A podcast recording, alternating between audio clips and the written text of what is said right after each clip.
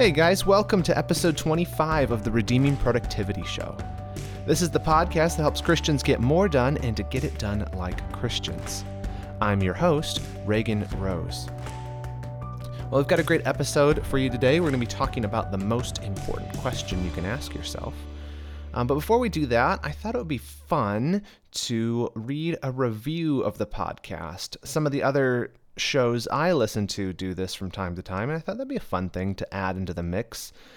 So this first review is on Apple Podcasts, and it comes from Joey C. the Third. Well, I actually know Joey, so that's fun. Hey, Joey. How are you doing, buddy? Joey writes, Biblical productivity. Finally, getting down to nitty-gritty productivity. This show moves past platitudes and gets into examining particular productivity methods from a Christian worldview. Love it. Well, Joey, thank you very much for the review. And any of you, if you're not already subscribed to the podcast, why don't you go ahead and do that in whatever podcast app you love the most. And if you're up for it, you like the show, why don't you give it a review too? That helps other people discover the podcast. And yeah, I would really appreciate it. All right, let's get into the episode. So I was recently listening to an interview with Gary Keller, who's the author of a book called The One Thing. And the whole book kind of centers around what Keller calls the focusing question, which is this. He says, what is the one thing I should do now that's going to make everything else easier or unnecessary? And with this question, the book elaborates on it, and in the interview I listened to, he elaborates on it too. But basically, you can apply this question to almost any situation, and it kind of helps focus you on what the next step should be. So in the interview I listened to, he applied it to business decisions he's made, even dealing with his ailing mother, some issues he had there, and even just minor choices he was making throughout his day. And it just gave this simple way to force yourself to prioritize your activity based on the actions which will be the most valuable to you. So, interesting concept. And ever since I heard about that question, I've tried using it now and again. What's the one thing I should do now that's going to make everything else easier or unnecessary? So I've used it at work. When there's a lot of stuff we want to accomplish at Grace to You in my department, digital platforms, and it's hard to know sometimes. It can be overwhelming, I should say, to decide what to do next. What's the first thing we should work on right now? And I've used this question. So what's the one thing I should do right now that's going to make everything else easier or unnecessary? And asking that question kind of clarifies things, and it makes it pretty obvious sometimes. It's like, well, this grid that it gives you for prioritizing sometimes even leads you to creative solutions. So oftentimes I found that something I thought was a real big problem that's going to be a ton of work to solve can be rendered unnecessary just by a phone call to a stakeholder to clarify how important really is this to have this before we start launching into it. Sometimes the right answer is we need to organize this, or we need to have a discussion to figure out the relative importance of these projects. And so it's a good question. I found it helpful. But as I was thinking about it, it is a good question, but I was thinking, is there, like I do all the time on this show, how should a Christian think about this, right? So it's a good question. This comes from a secular guy, and it does help, and I think it is useful for us in prioritizing.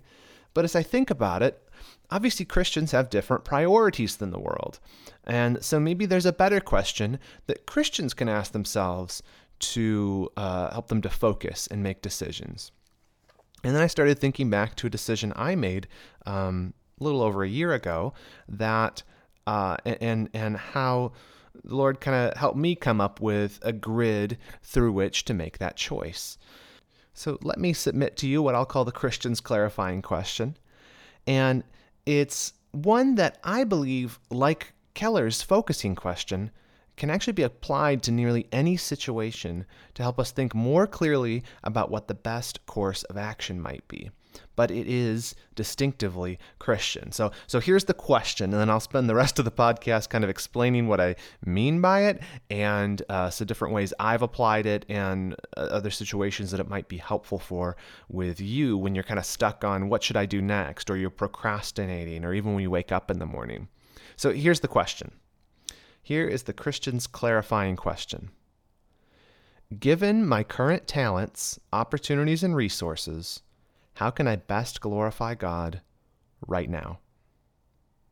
Simple, right? Let me read it again. Given my current talents, opportunities, and resources, how can I best glorify God right now? So like I mentioned, this is one that I actually jotted this down a little over a year ago because I was faced with a really, really, really big life decision. And all the other ways of trying to help me decide between three really good courses of action kept failing me. And it was this question that gave me the clarity that I needed to make a choice and proceed forward. So let me tell you about this story. So as you guys know, if you've been listening, I went to the Master Seminary. It's where I got my Master of Divinity degree in 2017. And I also worked for the Master Seminary for several years in an administrative role there. And while a little over a year ago, I was faced with what I would call a blessed dilemma. So I was working there at the seminary, and I was actually candidating at a church in my hometown of Michigan. And at the same time, Grace to You, my current employer, had reached out to me about coming over to take on the position I am in now, which is overseeing digital platforms. So this isn't the best story because you know how it ends right there, which one of these I chose, but it was a really tough decision because it's easy to make a choice between a bad thing and a good thing, right? But when you have three really good options in front of you, how does a Christian decide between the three of them? So these were the options, really, that I had in front of me. First, I could stay serving the seminary, which I loved, and I could be a part of helping to train the next generation of preachers. That I found that to be enjoyable work. It was something I was passionate about. It was strategic in stewarding my life towards the most productive ends. So being upstream from helping to produce more preachers that will go out to churches. Or two, I could go and do what I was trained for with a lovely congregation, and I could go do that near family and friends where I'd grown up, right near my hometown. And at this time, my son was on the way, which further complicated things because I really, really, really wanted to be near family for that. So option two, going to the church, was a really good option too. And then number three was Grace to You, and the decision there was, well, do I combine the training that I'd received from seminary with the skill set that the Lord had given me in technology and digital strategies and that sort of stuff before I'd come to seminary? Do I combine all that and be part of another strategic ministry, which is disseminating sound Bible teaching to the far-flung corners of the earth? And like I said, like all of these were great. I wanted to do all three, but I had to pick one. And I've faced difficult decisions before in my life. And usually a good old-fashioned 2-column pros and cons list would do the trick for me in illuminating the right path. But no joke, I should post some of these somewhere. I'd have to look them up. But I have a bunch of journal pages that are littered with pros cons lists. And I know that makes me sound like an idiot because I make pros cons lists for everything. The old joke my wife and I have is that I made a pros cons list when I was deciding whether to date her or not. And that's actually true. And I'm sorry, Kim, there is something wrong with me. I understand that, but at least I know that something's wrong. The result of that pros cons list was yes, I should date Kim, and we ended up getting married. Now we have a baby. So that one worked out great. But in this situation, the pros cons list came up short. I tried evaluating these three decisions on every possible criteria, and they just kept coming out even, because like they were all great choices. So it wasn't like it was a choice between something really good and something really bad. You know, it wasn't like it was, the Lord said, go take this position doing ministry, or the other option is a new position with a hitman firm has opened up, and you could go kill people for a living. And you know, you'd obviously be like, well, option B seems like it may involve a little bit of sin, so maybe I shouldn't do it.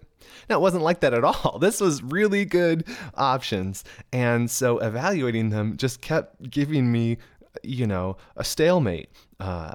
So I started to think a little bit more deeply as I was making these pros cons lists, and I started thinking about what are the criteria I'm evaluating them on. You know, I was comparing things like pay. Obviously, you know, I need to provide for my household, especially I had a son on the way. I was comparing things like intangible benefits, like closeness to home. Being back in Michigan would have been great. Being close to family, I believe it's important to if you can to be near family to raise your kids. I was thinking about relative risk of each of them. So how stable are each of these? But ultimately, the thing that I kept finding myself going back to, the criteria that I kept thinking through, was my responsibility before God. What was I responsible for God to do? And how could that inform this decision? Okay, so I'll show you how I employed the question here and how I'd come up with this question. But first, I'm going to take a little excursus. A diversion, if you will, a rabbit trail, we should say. And I want to talk about God's will for a moment, because you're listening to this and you're thinking, well, yeah, what you're talking about is how to figure out God's will for your life. And I'm not. And I want to explain to you why this is me not trying to determine and figure out what God's will for my life is. So let me clarify. The reason I don't believe this decision was a matter of, quote unquote, discerning God's will for my life is because I don't think that there was a way for me to know unequivocally which one of these choices was God's will for my life. I think people use that in a really loosey-goosey way about big decisions in life.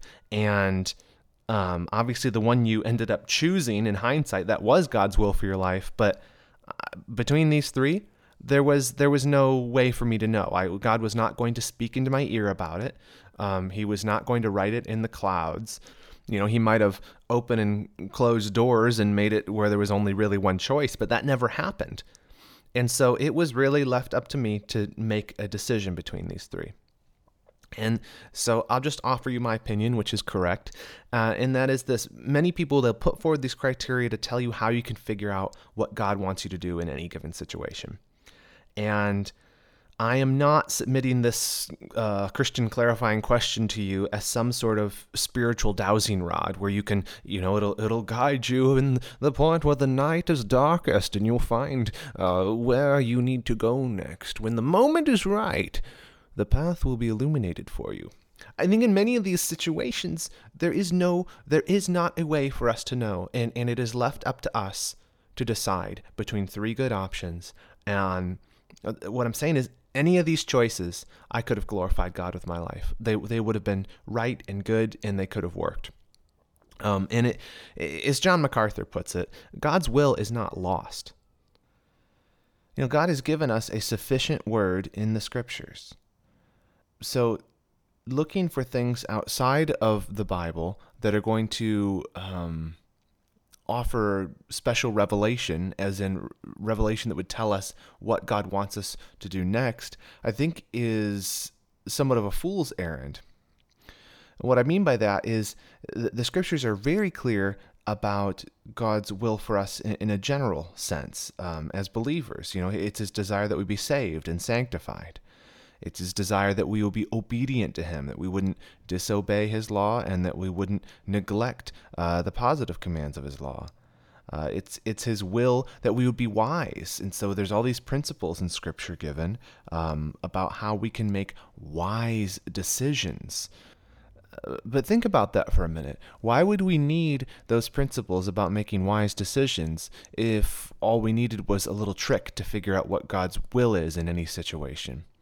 That somehow the path would be lit up for us if we would just do these three secrets that aren't in the Bible, right? So it gives us principles for wisdom, and then God leaves us with the ability to do what we want.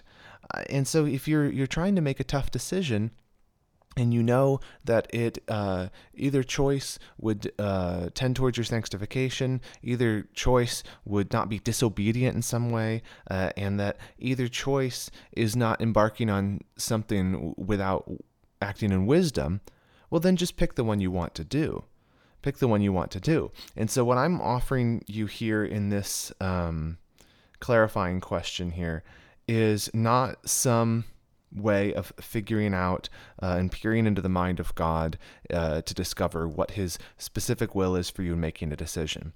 He has that in his mind. There is a will that he has for you, but I don't believe that we can know what God wants us to do next in every single situation. I don't think we can know that. He leaves the choice up to us to act in wisdom.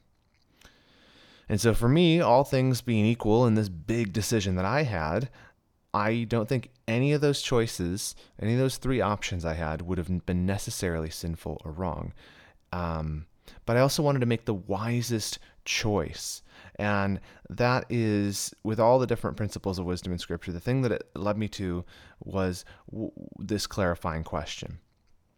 How can I most glorify God? It reminds me actually of the Apostle Paul in Philippians 1:21 through 26, he's writing to the church in Philippi, and he's writing, we know, from his prison cell in Rome. And he is tired, it appears. He is ready to go home and be with the Lord. And listen to what he says. This is Philippians 1:21 through 26. The Apostle Paul writes, "For to me to live is Christ, and to die is gain. If I'm to live in the flesh, that means fruitful labor for me. Yet, which I shall choose, I cannot tell. I'm hard pressed between the two. My desire is to depart and be with Christ, for that is far better. But to remain in the flesh is more necessary on your account. Convinced of this, I know that I will remain and continue with you all, for your progress and joy in the faith, so that in me you may have ample cause to glory in Christ Jesus because of my coming to you again." This is probably a familiar passage to you. For me to live is Christ and to die is gain. But there's this whole debate that Paul has here on the page in this letter to them.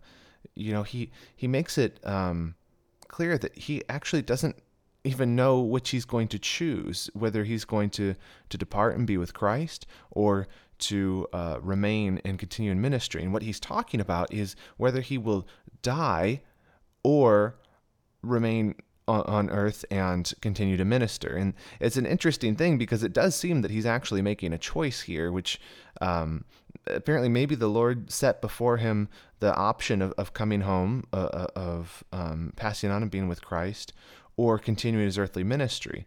And Paul is debating between the two. He's saying in 22, yet which I shall choose, I cannot tell. I'm hard pressed between the two. And so he wants to be with Christ, because that's going to be far better, he says. But verse 24, to remain in the flesh is more necessary on your account. And so he decides that he is going to stay and he's going to continue in ministry because he wants to see these people progress and in their joy and in the faith. And he wants to see, verse 26, so that in me you may have ample cause to glory in Christ Jesus because of my coming to you again.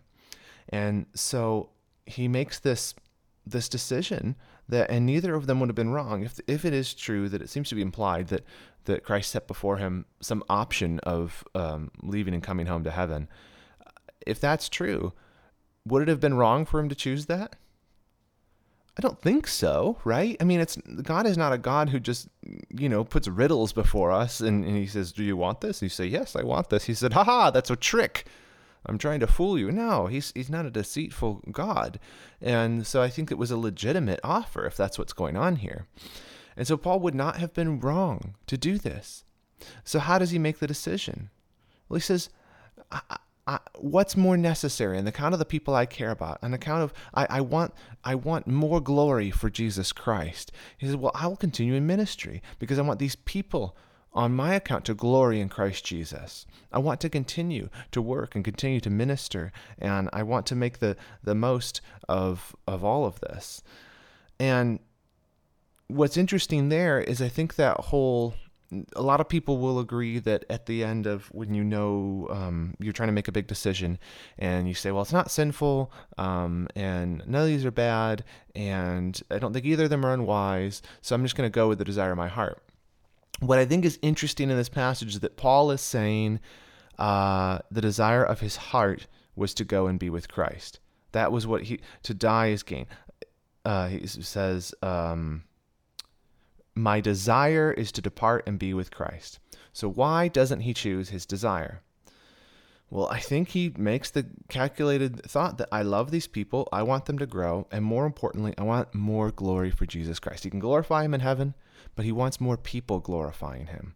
He wants to continue to spread the message of Christ and to help believers deepen in their faith in him.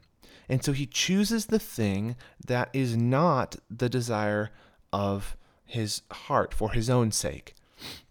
I just think that that's so helpful. Because let me go back to my own situation a little over a year ago. For me, the strongest pull of my heart, I'll be honest with you, the thing I wanted to do of these three decisions more than any of them is I wanted to go back to Michigan. And I wanted to pastor near family and friends. And on the one hand, I don't think that would have been bad. I would have been stewarding the training which the Lord had entrusted to me and the gift of teaching he had given me. And I think it would have been a fine choice.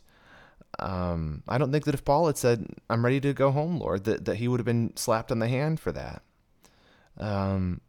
So in this situation I had, my own blessed dilemma, it was a hard choice, but throughout the decision-making process, I kept praising and thanking the Lord that there is such an abundance of blessing in my life that I had three great options.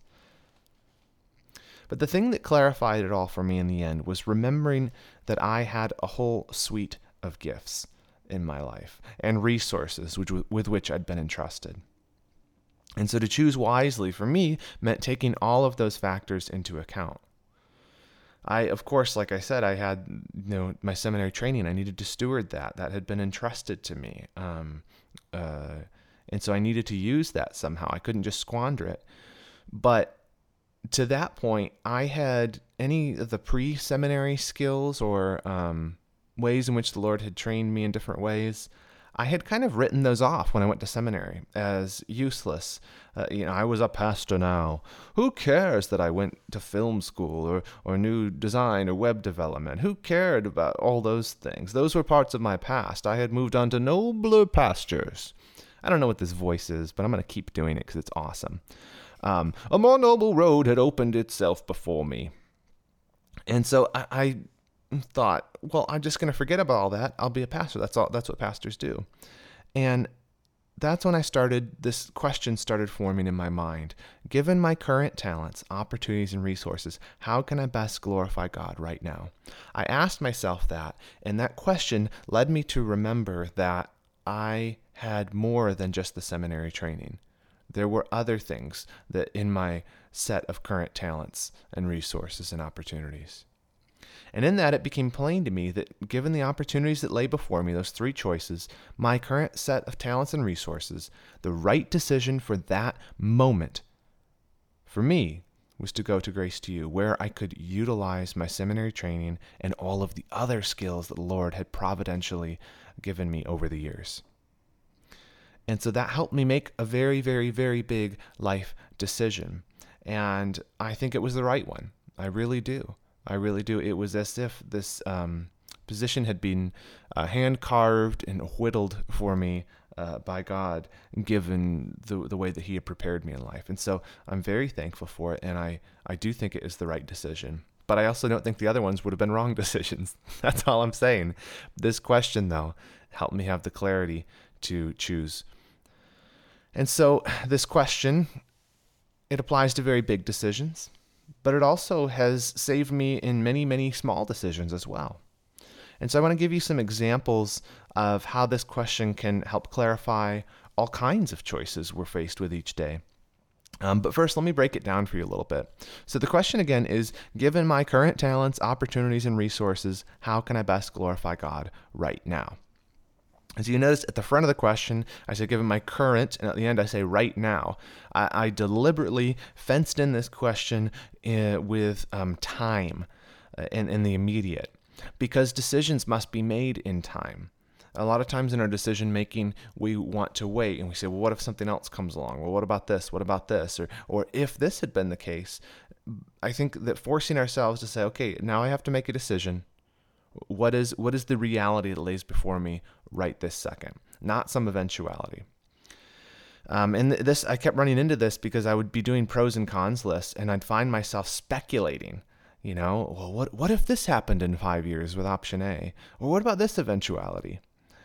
And while I do think that there is some merit and wisdom in considering relative risk in a decision, the fact is that God's the one in control of all of that. So many of those things I was speculating about were just, of course, anything could happen in any of these situations. You know, an airplane could drop out of the sky on me. And I can't figure out a life plan for the next year of my life, much less 5 or 10 years, because the Lord's in control of all those things.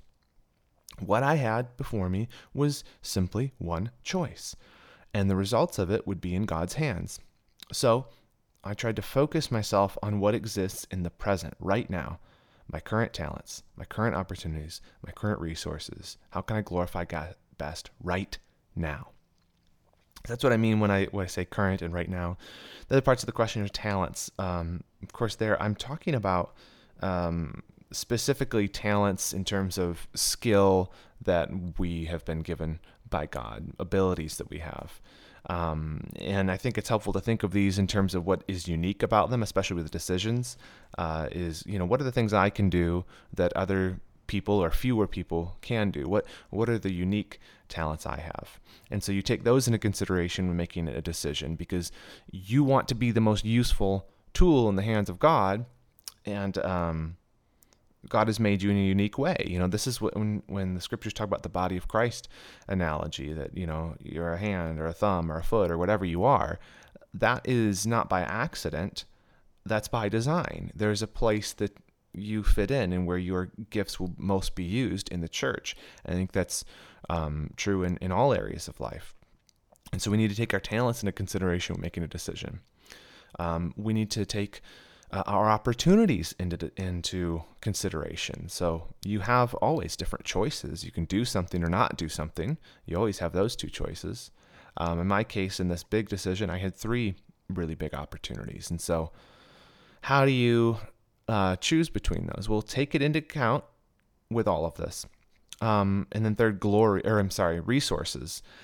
So that is like talents, but those are the things you have, the things you possess, not in skills, but, even monetary or vehicular or all of those things. What are the other things that you have that would be useful in this and make you especially useful or not useful in whichever path you decide to take? And then finally, the linchpin of the whole question is glorifying God. How can I use these things to best glorify God? That this is really, you could take off the rest of the question and just ask it this way: how can I best glorify God right now? Glorifying God, of course, I talk about this all the time on the podcast. This is the chief end of man. That's what the confession says, the chief end of man. We are made to glorify God and to enjoy him forever. And so all that we do needs to continually be centered around this question. And this is the linchpin of the whole thing, because often the way we make decisions is simply in terms of selfishness, right? if it was a career choice like I was facing, we would say, well, which one pays the most? Which one's going to help me to be in the best school district? Which one is going to be the one that is going to have the most amenities surrounding it, or giving the most prestige, or et cetera, et cetera? I don't think any of those questions I listed are bad questions, are wrong, because you have to take those into consideration. I think that's part of wisdom. But those are not the main reason you make a decision. The main reason is not about you and what pleases you the most, but how will you glorify God the most? And continually bringing our mind back to that elevates our decision-making process and gets us away from navel-gazing too much. Again, those parts are important. They're part of the wisdom aspect of decision-making, but asking this question, the point of it is to clarify. My goal is to glorify God. My goal is to glorify God. So how can I do it in this decision? And this question, of course, applies, like I said, beyond big, huge decisions and to little things too, day to day. Oftentimes, you're not sure what to do next, be it at work or at home, or even when you wake up in the morning, what should I do? And you're kind of wanting to procrastinate, or, you know, there's a few things you need to do, but you're kind of stuck making a decision which one. Ask the question. Given my current talents, opportunities, resources, how can I best glorify God right now? And sometimes, like I said, take the front off of it. Just say, how can I best glorify God right now? And you might say, you know, I'm putting off mowing the lawn. I'm not doing that because I want to be lazy and I don't want to do it. But I need to steward the home the Lord's given me, take care of it. I need to make sure that in the good testimony to the neighbors that I'm a responsible neighbor. And in this little thing, I just need to do this. I need to get off my phone and go mow the lawn because I can glorify God best with that right now. You can do it in relationships. How can, you're not feeling like asking your wife out on a date, or you're not feeling like spending time with your kids right now. And you just start thinking, wow, I know I should do that. I don't really want to. Ask the question, how can I best glorify God right now? So whether it's a big decision or a little decision, whether it's at home or at work or in your hobbies or in your church, asking this clarifying question, how can I best glorify God right now, given my talents, my opportunities, and my resources? What can I do right now to glorify Him? This is the Christian's clarifying question, because it sets our minds back where they need to be, on Christ, on remembering why we're here on this planet, why we're doing what we're doing. And it gets our eyes off of ourselves and our comfort and what we want to do, and back on our reason for existence, our chief end, glorifying God. Well, that's all I have for you this week on the Redeeming Productivity Show. If you haven't subscribed, what are you doing? Just hit subscribe. And I will catch you here next week. But until then, you can check out the blog. I did a book review last week on a book that I absolutely loved. I would love for you to check that out. I also have a newsletter. If you don't get that, you can subscribe to that over at redeemingproductivity.com. Help you to keep up to date with what I'm coming out with each week. And it also brings you up to date with Reagan's Roundup, which is a Friday feature I do every week, which is just a roundup of links from around the internet. So you can find out what's happening on the web, and it'll be things having to do with productivity, or just things I found interesting, or topics relating to Christian living. I think that you will like it. So you want to subscribe to that and to the podcast. And until I see you again, remember this: in whatever you do, do it well and do it all to the glory of God. I'll see you next week.